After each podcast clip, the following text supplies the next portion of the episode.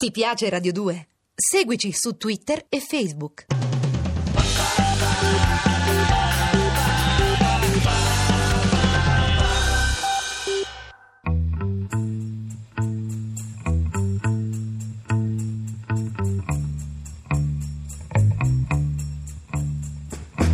Ritratti.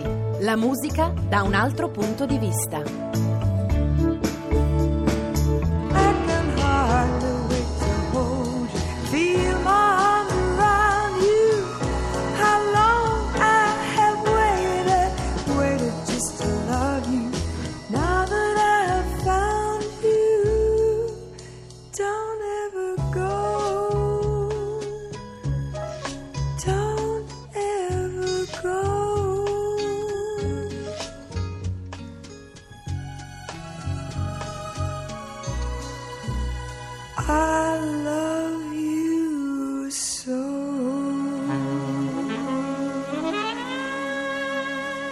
Una volta il rock uccideva o faceva finta di uccidere ciclicamente i padri, gli zii e altri antenati. Adesso se li tiene cari tutti, ben sapendo che a tutti, al momento giusto, potrà rubacchiare qualcosa. Avete appena ascoltato una delle canzoni che hanno fatto la storia del Brill Building, un edificio situato dalle parti di Broadway, a New York, dove Bart Bacharach, di discendenza ebrea, ma fin da subito, dentro il grande carrozzone dei songwriter, al soldo addirittura dell'orchestra di Marlene Dietrich, approda quando non ha nemmeno 26 anni. The Look of Love è una canzone classicamente alla Bacharach. La canta una delle sue interpreti migliori, Dusty Springfield. Fa parte di una colonna sonora di Casino Royale, che è un film legato alla saga dell'agente James Bond di 007, però è un film non riconosciuto addirittura dagli eredi di Ian Fleming. Questa The Look of Love condensa le caratteristiche di un personaggio tante volte lontano dal rock, ma che invece il rock ha tanto spesso onorato, soprattutto negli ultimi tempi. Ricordate la copertina di Definitive Maybe degli Oasis? Beh, sotto una teca di vetro c'è proprio la faccia del vecchio Bart, Bart Bacharach, che non avrebbe mai immaginato di finire nel cuore di tanti personaggi che fanno parte del rock. Ma se andiamo indietro nel tempo, già nel 1966, quindi addirittura in epoca hippie, i Love di Arthur Lee, una band californiana, incisero un brano a firma Bart Bacharach, Alt David. Si chiamava My Little Red Book. Oh, won't you please come back?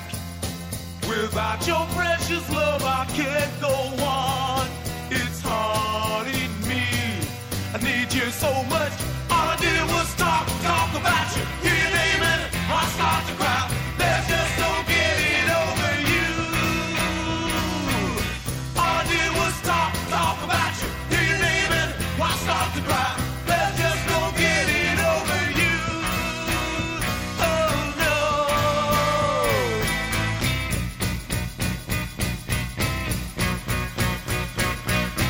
Una versione di My Little Red Book che si potrebbe definire garage punk. Siamo nel 1966, in realtà anche nella sua veste originale questo pezzo è stato interpretato da un gruppo legato in qualche modo alla storia del rock, i Manfred Mann. Però i Love con questa versione ribaltano l'aria quieta e la melodia, forse un po' troppo lineare, dell'originale. Pensate che i Love di Arthur Lee, che avranno una gran parte nel movimento psichedelico statunitense nella seconda parte degli anni 60, avranno proprio grazie a questa rivisitazione il loro unico numero uno o numero due meglio in classifica. Di Bart Bacharach si sono dette moltissime cose. Non c'è un musicista che non lo rispetti. Nato a Kansas City nel 1928, si trova nelle mani di Marlene Dietrich, o meglio della sua orchestra, già quando ha una ventina d'anni. Il vero incontro che gli cambierà la vita, però, è quello con un altro artista che lo porterà direttamente nel Brill Building. Si chiama Al David. Con lui vengono scritte alcune delle canzoni più importanti del duo, ma anche della storia del pop. Un pop solo apparentemente apparentemente anti-rock and roll, fatto di melodie cristalline, di fiati che spesso trombe in sordina intervengono per spezzare un'atmosfera molto ammiccante, quasi svenevole, dando, diciamo così, il colpo di frusta. Ecco, senza il David l'arte di Bacharach sarebbe sicuramente monca. Insieme firmano alcune delle canzoni più importanti nel corso di un paio di decenni. Il primo grande successo però del giovane e speranzoso Bart, nonostante si faccia valere come direttore d'orchestra appunto con la Dietrich, è un pezzo portato alla ribalta da uno show televisivo, quello di Perry Como che lo intona all'inizio di ogni puntata.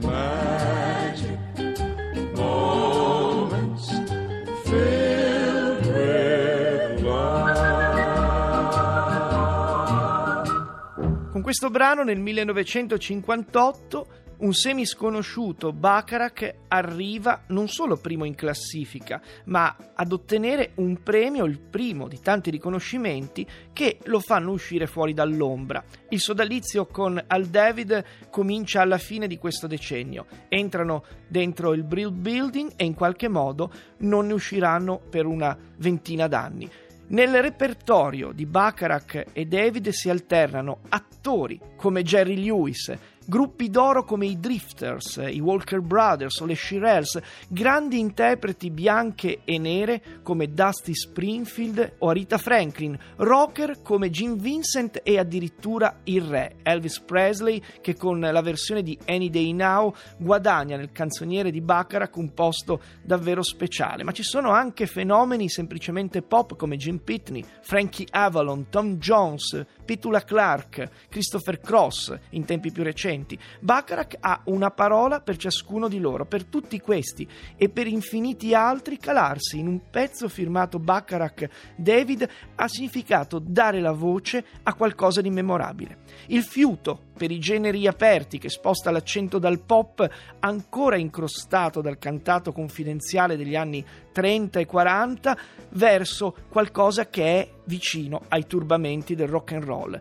La vera capacità di Bacharach è quella dell'equilibrista, l'equilibrista di grandissima classe. Alcune delle sue cantanti diventeranno famose proprio grazie alla sua penna. Tra queste, quella che risplende di più assieme a Rita Franklin è Dionne Warwick, una voce scura, così come il colore della pelle di questa grande cantante e pezzi che hanno segnato la storia del pop elegante tra anni 60 e anni 70, in particolare Walk On By. If you see me walking down the street, walk on by. Make believe that you don't see the tears, just each time I see you, I break down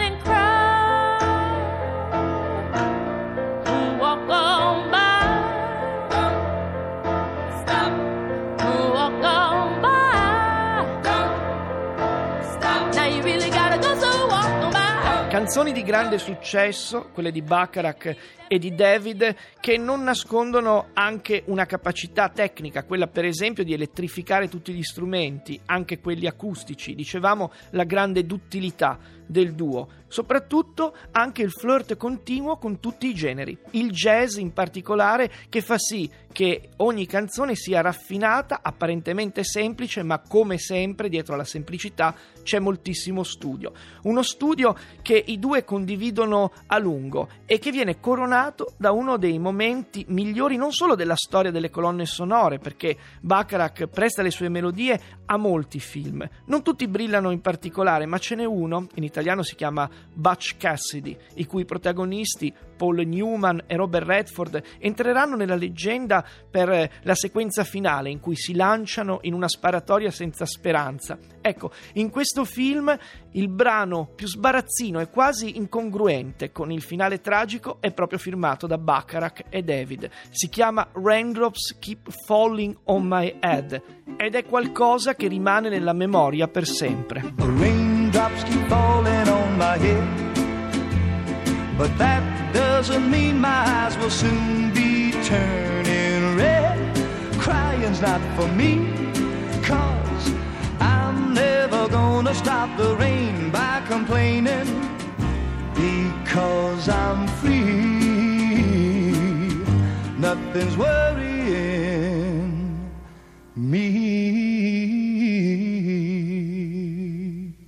Raindrops Keep Falling on My Head 1969. Questa canzone guadagnerà l'Oscar come migliore canzone da film nell'anno successivo, nel 1970. È l'apice di una carriera, quella tra Bacharach e David, che si logora nel decennio successivo. C'è un film in particolare che addirittura ha un remake, si chiama Orizzonti perduti, un vecchio film degli anni 30 ripreso che purtroppo è un fiasco clamoroso. Dopo questo fiasco, Bacharach si separa da David anche con un certo malanimo. I due non si rivolgeranno la parola per molto tempo e chi ne farà le spese sarà proprio la cantante migliore per il duo, John Warwick.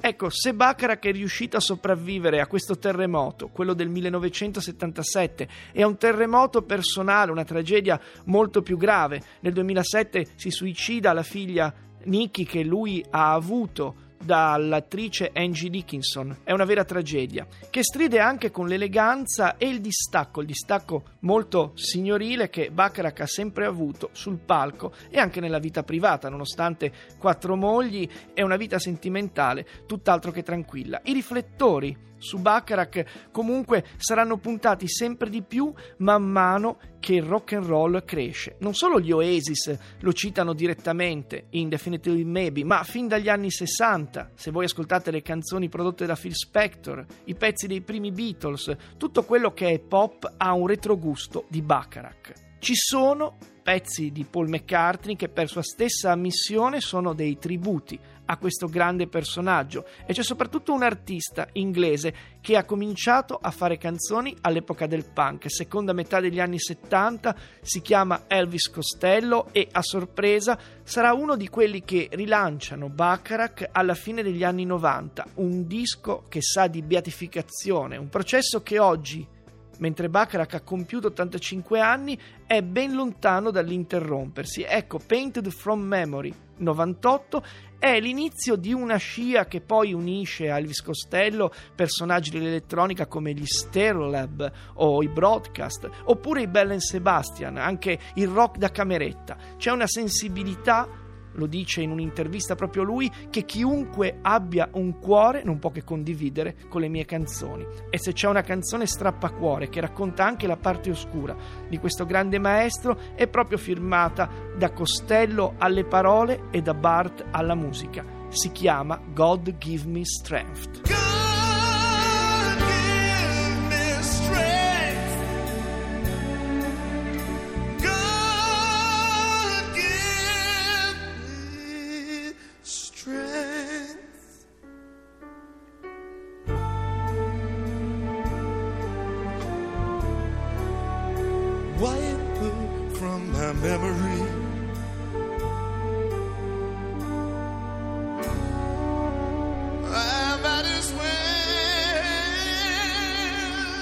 L'eleganza non passa mai di moda e la dimostrazione sta nelle canzoni di Bacharach che hanno attraversato i decenni.